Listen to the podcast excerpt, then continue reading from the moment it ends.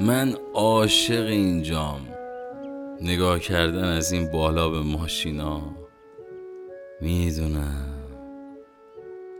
می‌دونی چرا؟ این ماشینا این که الان همینجا رو به روتن و یک ثانیه بعد با سرعت رفتن. این رفت و اومدا به نظرم تصویر یکی از واقعی ترین چیزای زندگیه. اینکه دو سال پیش یه آدمی توی زندگیت وجود داشته که بدون اون هیچ چیزی رو تصور نمی کردی و الان حتی بهش فکرم نمی کنی اینکه اون همکلاسیت که تا چند ماه پیش ازش متنفر بودی و آرزو می‌کردی کلاستون با هم نیفته الان بهترین دوستته.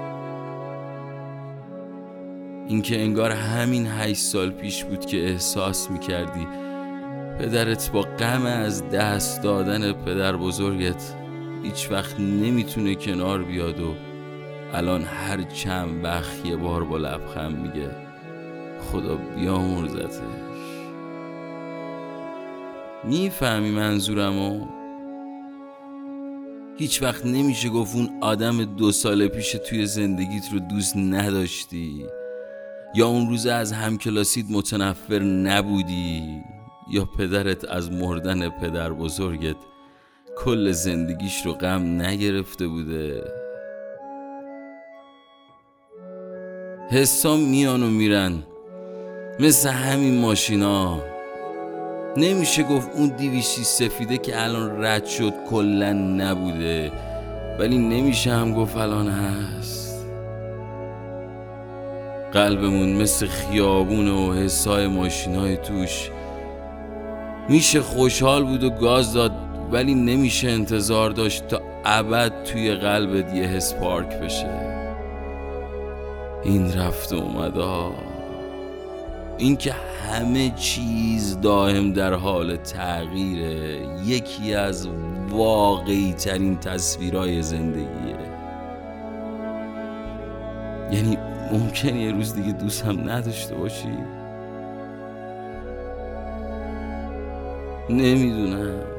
هیچ کس نمی‌دونه ولی می‌دونم الان دوست داشتنت با ده تا سرعت داره راه میره توی قلبم. یه جوری که انگار هرگز نرسیدن براش از هر دیر رسیدنی بهتر باشه. ولی از مردن و با سرعت رانندگی کردن بترسه.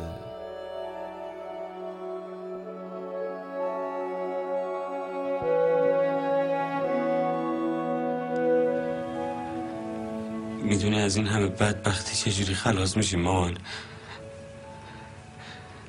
یه شب یه شام درست حسابی بپزی بخوریم.